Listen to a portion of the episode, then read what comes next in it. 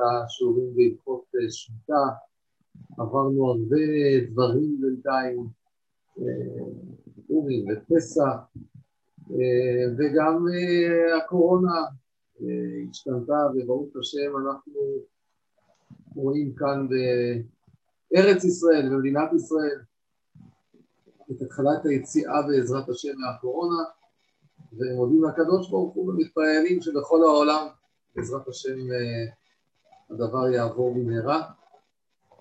אנחנו נדבר היום על מלאכות דרבנן בשביעית.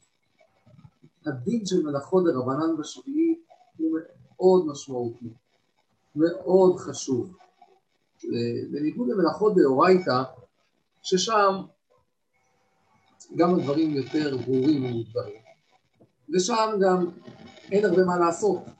יש דברים שצריך לדון בזמירה, יש מלאכות שיש בהן קושי, אבל מלאכות דרבנן אלה מלאכות שיש לנו הרבה יותר מקום בפועל לראות מה לעשות איתן, ואם אפשר להתיר אותם למקרים מסוימים, וזה דבר מאוד מאוד משמעותי. מצד חקלאים, אני נפגשתי לפני שבוע עם חקלאים ש... של שאלות, כל מיני דברים, מה עושים בשמיטה ומה... מלאכות דרבנן זה הדבר המרכזי שאנחנו יכולים לעשות בו משהו.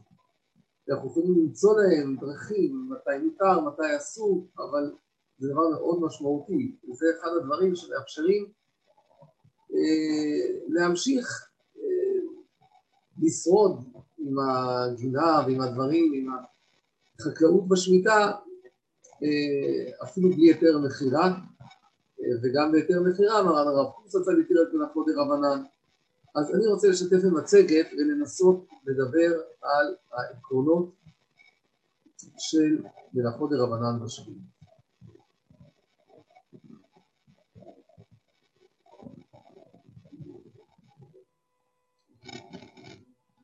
טוב.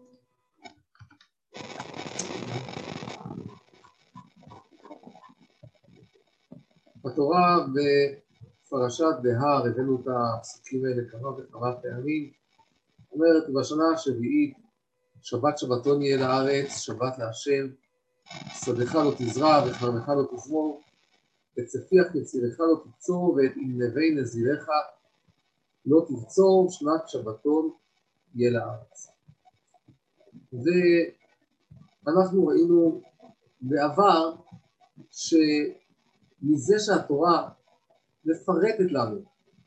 גם זריעה וגם זמירה, למרות שזה מלאכות דומות, שתיהן מלאכות של הצמחה, והתורה מפרטת, את, כותבת את זריעה וכותבת את זמירה, והתורה מפרטת גם קצירה, שזה בחד שנתי, וגם בצירה שזה ברב שנתי, מהפירוט הזה ראינו שהגמרא במועד קטן, דף ג' אומרת שרק המלאכות האלה נאסרו מדאורייתא. כל שאר המלאכות אה, נאסרו רק מדי רבנן. למעשה כל שאר המלאכות זה התולדות של המלאכות האלה. בשבת תולדה זה דאורייתא, אם אדם משקה בשבת עובר על איסור דאורייתא. בשמיטה השקיה זה רק איסור דרבנן, וכך בכל שאר התולדות. השקיה וייפוש ובישול, זיבול, ריסוס, כל המלאכות שהן אה, לא כתובות כאן, שהן רק תולדות, יהיו אסורות מדרבנן בלבד. עכשיו יש הערה מאוד מעניינת שאומר מרן הרב קוק זצ"ל. אומר הרב, העושה את כל עבודות הקרקע כולה בשביעית, כדרכו בכל השנים, אף על פי שלא זרע וזמר, ולא קצר ובצר, כלומר, הוא, הוא לא עשה שום מלאכה דאורייתא, אבל הוא עובד כל הזמן באדמה בצורה מלאה, נראה שהוא עובר בעשה של תורה. כלומר, הרב קוק אומר שחכמים כשהם באו והרחיבו את כל המלאכות, למה הם עשו את זה? התורה עושה ארבע מלאכות, אולי גם חמישה, למה חכמים הוסיפו עוד מלאכות? לפי הרב קוק, חכמים הוסיפו כדי שאדם לא יגיע לביטול שביתת הארץ. שנת שבתון יהיה לארץ.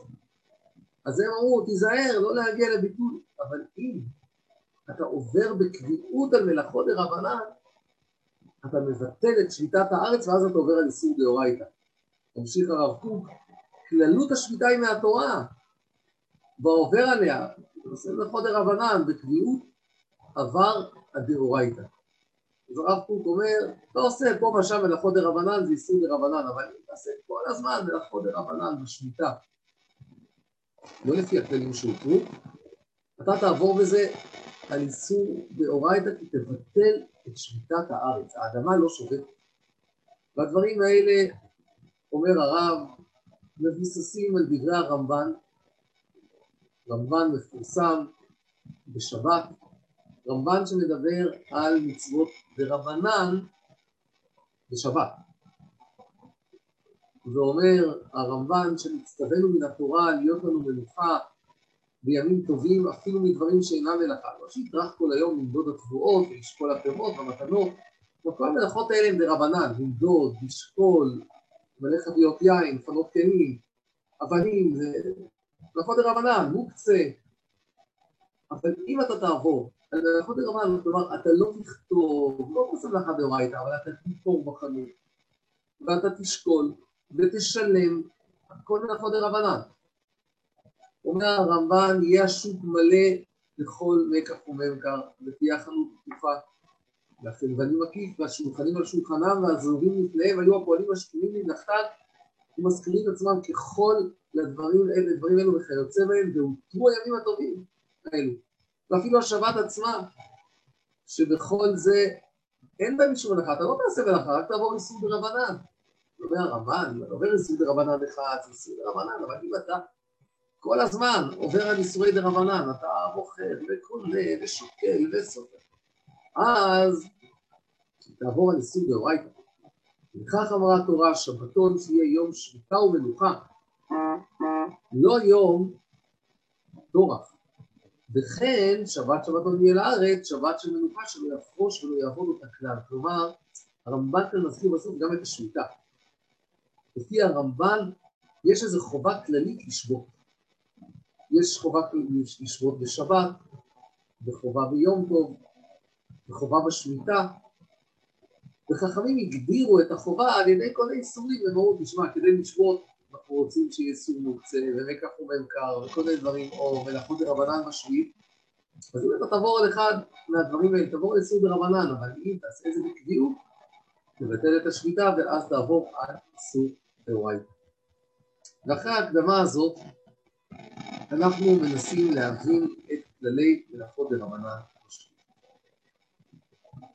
הגמרא בעבודה זרה דפנו עמוד ב' אומרת זיהום ופנאילנה ושערי גיזום אברויי אילנה ואסור. כלומר, מותר בשמיטה לעשות זיהום. זיהום זה אומר אה, להבריח את התולעים מהעץ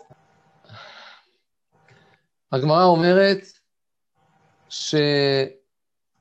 שמותר לעשות זיהום, כלומר, מותר להבריח תולעים מהעץ בשנת השמיטה, כמו ריסוס כזה נגד תולעים, אבל היא אומרת, גיזום אסור. אסור גיזום, אסור להוריד ענפים יבשים כדי שהעץ יגדל יותר טוב. הגמרא שואלת, למה? מה ההבדל בין גיזום לזיהום? אז היא אומרת, הזיהום, זה צריך את זה כדי שהעץ לא ימות. זה אוקמי אילנה, זה להעמיד את העץ. לכן זה מותר. הגיזום זה רק כדי לשבח את העץ. זה לעברו אילנה, ולכן זה אסור. ואנחנו צריכים לנסות לחדד ולהבין את הדברים האלה יותר, ולהבין למה התירו לעשות מלאכות דרבנן לאוקמי אילנה. למה? מה הסיבה של ההיתר? כשאנחנו מסתכלים בדברי ראשונים, אנחנו רואים דבר מעניין.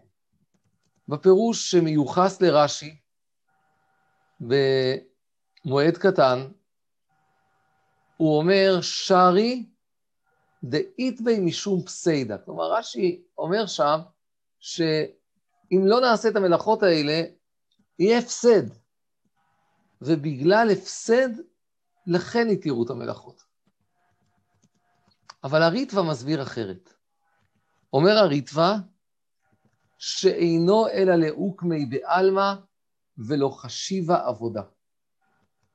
כלומר, אומר הריטווה, המלאכה שנועדה לאוקמי אילנה לא נחשבת מלאכה בכלל. עכשיו צריך להבין את הדברים האלה. רש"י אנחנו מבינים, הפסד אנחנו יודעים, יש מש"ס, דברים של הפסד. למה שזה לא, לא יחשב מלאכה? עכשיו למעשה, אנחנו מדברים כאן על מלאכה של אוקמי, מלאכה שנועדה להציל את האילן, שהוא לא ימות. רש"י במסכת עבודה זרה מסביר בדומה לריטווה, אבל מסביר קצת יותר. לאו מלאכת קרקע נינו, דקומי אילנה בעלמא הוא שלא ימות, ואין משביחו לאילן אלא מעמידו בחמות שהוא.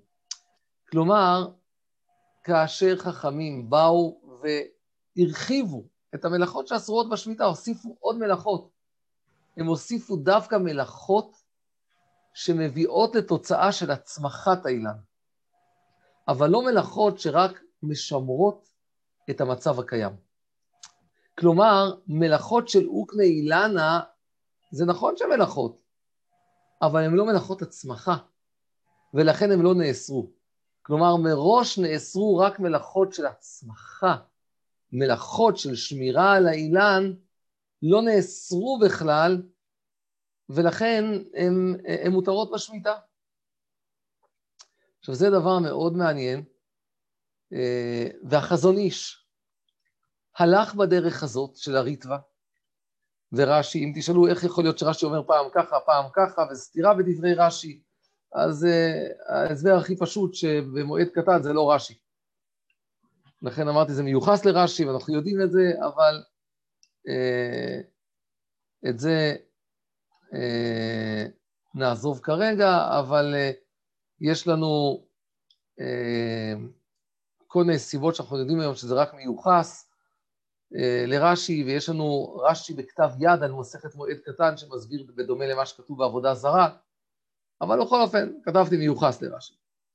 מי שלקח את הכיוון הזה של הריטווה, הריטווה ורש"י בעבודה זרה, זה החזון איש. אומר החזון איש, מי הוא נראה דאוק מאילנה דשרי אינו אלא בשביעית, שתכלית האיסור הצמיחה. אבל בשבת, שתכלית האיסור טורח האדם במלאכה, אף וקומה אילנה בכלל נוטע. אומר החזון איש דבר מדהים. האיסור של המלאכה מוגדר לפי התוצאה של ההצמחה, ומסביר החזון איש, בשמיטה הדבר המרכזי זה התוצאה. ולכן אפשר לחלק בין אוקמי לעבורי, אפשר להגיד, אוקמי בכלל לא נאסר, כי זה לא מצמיח. אבל במלאכות שבת, הדין נקבע לא לפי התוצאה, אלא לפי מעשה האדם. ובגלל שהוא נקבע לפי מעשה האדם, לכן המלאכות אסורות. זה דבר מדהים, זה קצת טעם הדקרא כזה, כן? אבל החזון איש באמת הולך בעקבות הריטב"א, אבל הוא ממש מחדד את זה. בשבת המוקד הוא המעשה, בשמיטה המוקד הוא התוצאה. ובגלל שבשמיטה המוקד הוא התוצאה, לכן יש מקום לחלק בין אוקמי לאבורי ולהגיד, תשמע, אוקמי לא יוצר תוצאה של הצמחה, ולכן הדבר הזה לא נאסר. אה, אז יש לנו שתי הבנות למה הותרו מלאכות דרבנן של אוקמי. אפשרות אחת זה המיוחס לרש"י, שזה נחשב כמלאכה, אבל זה הותר בגלל הפסד. אפשרות שנייה של הריטווה, שזה בכלל לא נאסר. זה לא מלאכת הצמחה, זה בכלל לא נאסר. בואו נראה קצת אה, דברים בהקשר הזה, רק לפני הדבר הזה אני רק רוצה להגיד, אולי נגיד השלכה ראשונה. השלכה ראשונה מאוד מעניינת, האם יש מקום להתיר לאוקמי במלאכות דאורייתא? האם יש מקום להגיד שאפילו במלאכות דאורייתא אנחנו נתיר לאוקמי? אם אני מבין שההיתר הוא משום הפסד, ברור שאני לא אתיר דאורייתא, אין דבר כזה להתיר דאורייתא משום הפסד. אם אני מבין שרק מלאכת הצמחה נאסרה, יש מקום לומר שאולי גם בדאורייתא התורה אסרה רק מלאכת הצמחה ומלאכה שרק שומרת על הקיים, התורה בכלל, בכלל לא אסרה. ולמרות שזה מאוד מחודש, מאוד מחודש, אבל אתם זוכרים שכשהגמרא באה ואמרה שאסור, איזה דוגמה היא נתנה? היא נתנה גיזום. גיזום, מה זה גיזום? לכאורה, גיזום זה להוריד ענפים כדי שהעץ יגדל טוב יותר. זה קצת נראה זמירה. ואם זה זמירה, אז הגמרא אומרת שלמה זה אסור? כי זה לאברוי. אבל לפי זה עקרונית, אם יש דבר שהוא לאוקמי, אז יהיה מותר אפילו בדאורייתא, כי זה לא מלאכה בכלל. ולמרות שזה נראה מאוד מחודש, מי שאומר את זה, זה רב שלוימי זלמן אוירבך. אומר רב שלוימי זלמן אוירבך פשוט מנחת שלמה, סימן נ"א ח' עיין בשבת הארץ, פרק א', לשכות שביעית, שכתבו שמותר לאוקמי אף בזימור דאורייתא. נראה כדבריהם משום דמסתבר שגם אביי דסובר שגם תולדות אסיר מדאורייתא, גם כן סובר הכללה דלאוקמי שרי. אז רב שלוימי זלמן אוירבך טוען שבאמת אה, בעיקרון לאוקמי מותר אפילו מדאורייתא, והוא אה, מזכיר את זה שם קצת בגמרא והבאי, אנחנו נראה עוד מעט את, את, את מה, מה הוא מתכוון, אבל בעיקרון זאת ההשלכה הראשונה. אם לאוקמי זה לא מלאכת הצמחה, ולכן זה לא נאסר, יש מקום לחשוב שאפילו דאורייתא, דברים שהם לאוקמי, לשמור על הקיים, יהיו מותרים. לעומת זאת, הרב קוק חושב אחרת. עכשיו, אתם אומרים שרב שלמה זלמן גם מביא את הרב קוק בשבת הארץ, אבל הרב קוק מביא דעות כאלה. הרב קוק לא חושב כדעות האלה, והרב קוק באמת אה, חושב שהדבר אה, הזה, מלאכות דאורייתא אסורות אפילו אם זה לאוקמי. אם תעשה פעולה זו כדרך הזמירה ולא שינוי, יש לאסור אפילו אם היא לצורך העמדת האילן על מצבו. שלא מצינו היתר לאוקמי אילנה כי אם בתולדות שמסורות רק מדי רבנן. אבל עצם זמירה שהיא אסורה מן התורה, יש לומר שאפילו לאוקמי אילנה גם כן אסור. אז אם כך, יש לנו נפקמין הראשונה בחקירה. אם אני מבין שלאוקמי זה משום הפסד, ממילא יהיה אסור לעשות מלאכות דאורייתא אפילו לאוקמי, כך עולה מדברי הרב קוק. אם אני אומר שלאוקמי לא נאסר בכלל, אז יש מקום לדון שאפילו מלאכה דאורייתא שרק שומרת על הקיים, אולי תהיה מותרת, וכך מביא רב שטוימי זלמן אוירבך. ויש עוד אה, השלכות שאפשר להביא לעניין הזה. מה קורה? אדם יש לו גינה, והוא, אה, יש לו כל מיני מלאכות לאוקמי. יש לו למשל כל מיני דברים לשמור על הקיים. יש כל מיני דברים שהוא צריך לעשות בריסוס, בדברים... עכשיו, עדיין לא שמיטה, עכשיו השנה השישית. עוד שבועיים שמיטה, בוא נאמר אנחנו באלול, עוד שבוע, עוד שבוע שמיטה. האם יש עניין שהוא יתאמץ לעשות כמה שיותר דברים עכשיו, במלאכות דה רבנן, לאוקמי, או שאנחנו יכולים עכשיו הוא בלחץ, אין לו זמן, ראש השנה, יעשה את זה אחרי ראש השנה. האם אפשר לדחות כל מיני מלאכות דה רבנן שנועדו לשמור על הקיים, ויגיד, טוב, אני אעשה אותם כבר בשמיטה. עכשיו, גם הדבר הזה תלוי בחקירה שלנו. אם אני אומר שלאוקמי מותר רק בגלל הפסד, אז מסתבר שאתה צריך להשתדל למנוע את ההפסד לפני השמיטה ולמעט ממלאכות דה רבנן בשמיטה. אבל אם נגיד שמלאכת דה רבנן לאוקמי לא נאסרה בכלל, אז אתה יכול לעשות את זה גם בשמיטה, לכתחילה. אתה יכול לכתחילה לדחות לשמיטה, אין בעיה.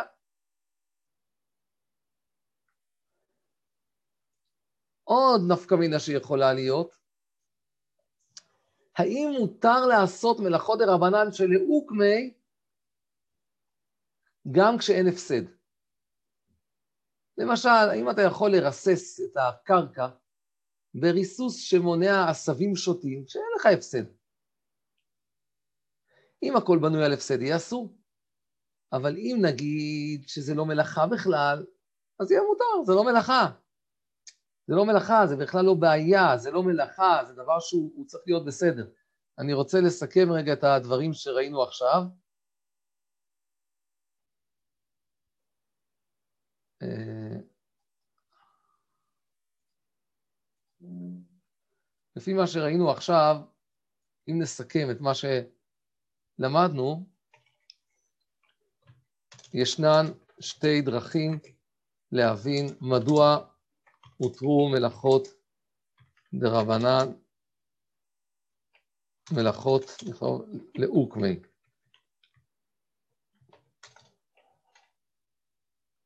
דרך א' אמרנו, משום הפסד. דרך ב' אמרנו, אה, מלאכות שנועדו לשמור על הקיים ולא להצמיח, לא נחשבות למלאכות.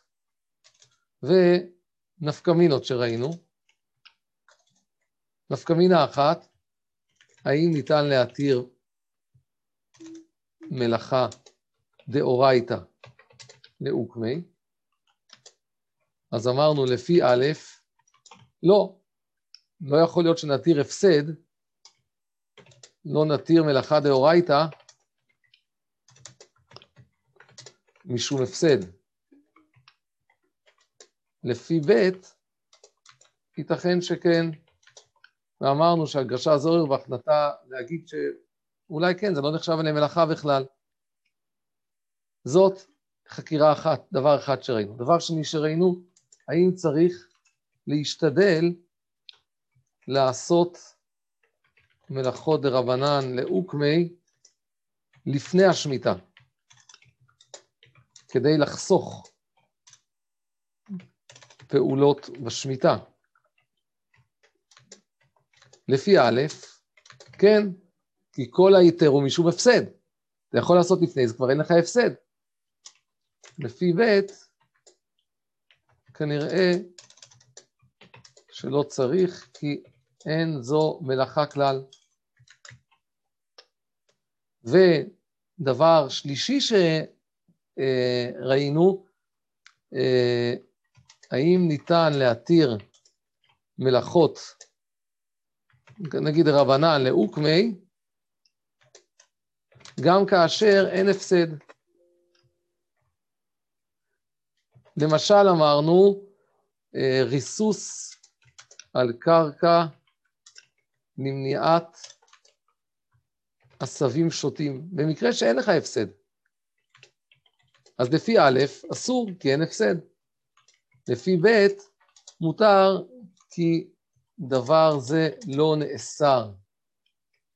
עכשיו, בדברים האלה יש מחלוקות על כל אחד מהדברים, למשל, על שלוש, אז למעשה בעניין שלוש, דעת הרב קוק להחמיר, דעת החזון איש להקל. חזון איש אומר שזה מבריח ארי. חזון איש אומר, זה לא נקרא מלאכה בכלל, זה שאתה שם ריסוס שלא יצמחו עשבים, בכלל זה מבריח ארי, זה אפילו לא אה, אה, מלאכה בכלל. אה, ולכן אה, הוא טוען שצריך להיות בסדר, הרב קוק טוען להחמיר באופן כללי. הזכרנו כבר ועוד נזכיר שהרב קוק מחמיר הרבה יותר מהחזון איש בענייני שמיטה, חוץ מהיתר מכירה, אה, אבל הרב קוק מחמיר הרבה יותר. אז יש לנו כאן למעשה כל מיני נפקמינות, האם אה, לאוקמי זה בגלל שאתה, אה, לאוקמי הותר בגלל הפסד, או כדי לשמור על הקיים. אה, שלשמור על, סליחה, או, או בגלל שלא נחשב מלאכת עצמך, כי לשמור על הקיים לא נחשב בכלל מלאכה. אה, אני מתלבט קצת, אני מתלבט קצת, אני, יש עוד משהו שיש מקום להעריך בו, אני לא חושב שאני אעריך בו, אני, אני אולי אזכיר אותו ממש בקצרה עכשיו, למרות שהיה מקום להעביר עליו אה, אולי ממש שיעור בפני עצמו, אבל אולי אני אעביר עוד שלוש דקות ככה ממש. יש לנו סוגיה נוספת במשנה במועד קטן שמדברת על הפסד.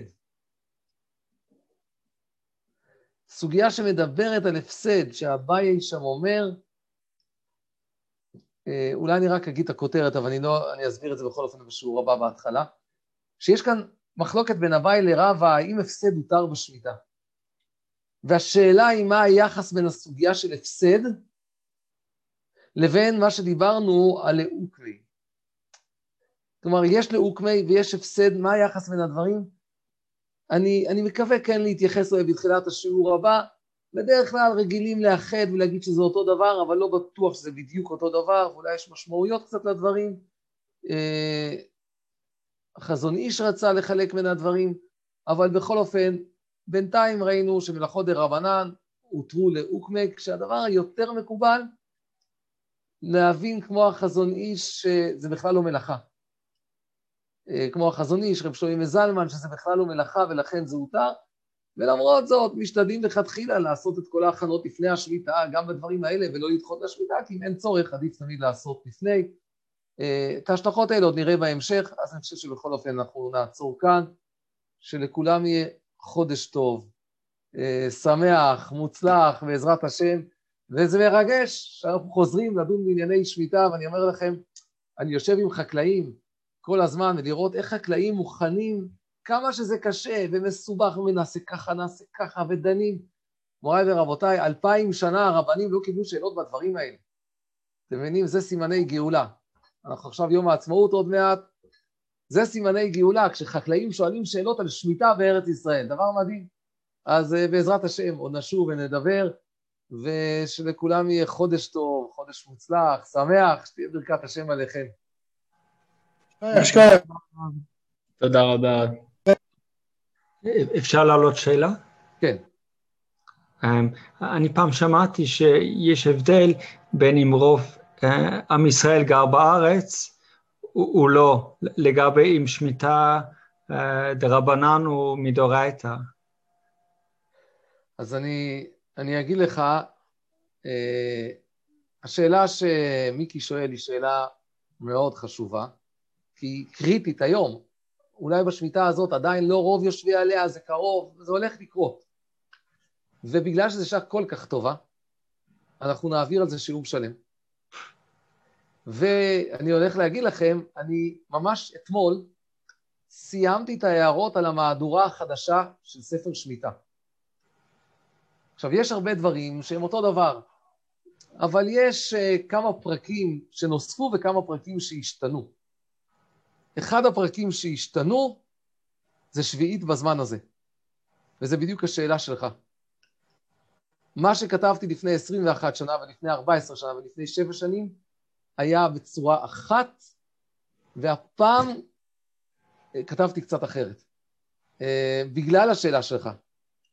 Uh, מה כתבתי? אני אשאיר אתכם במתח קצת, זה דווקא טוב.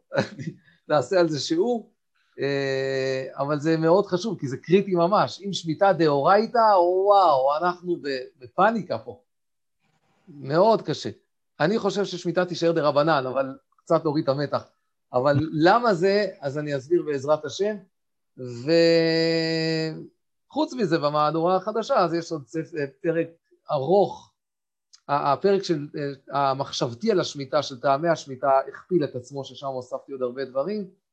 ויש עוד פרק על מצוות הקל, ועוד פרק על ביאור מעשרות, תמיד קורה בשמיטה, אה, ועוד כל מיני ניסוחים והערות באמצע, סך הכל הבסיס הוא אותו בסיס, אבל יש כל מיני אה, תוספות, אה, וגם נספח כזה של סיכום שיחה של מוריך אותי הרב בלומנצוויג עם רב שטוימא זלמן אוירבך, שאלות בענייני שמיטה. לפני הרבה שנים מכתב ודו, הוספתי כמה, שם כמה דברים, נוסיף אותו דבר, אבל בעזרת השם עוד נדבר. אז תודה, תודה על הדברים, אנחנו עוד נדבר על זה בעזרת השם. תודה רבה. טוב, להתראות לכולם, חודש טוב.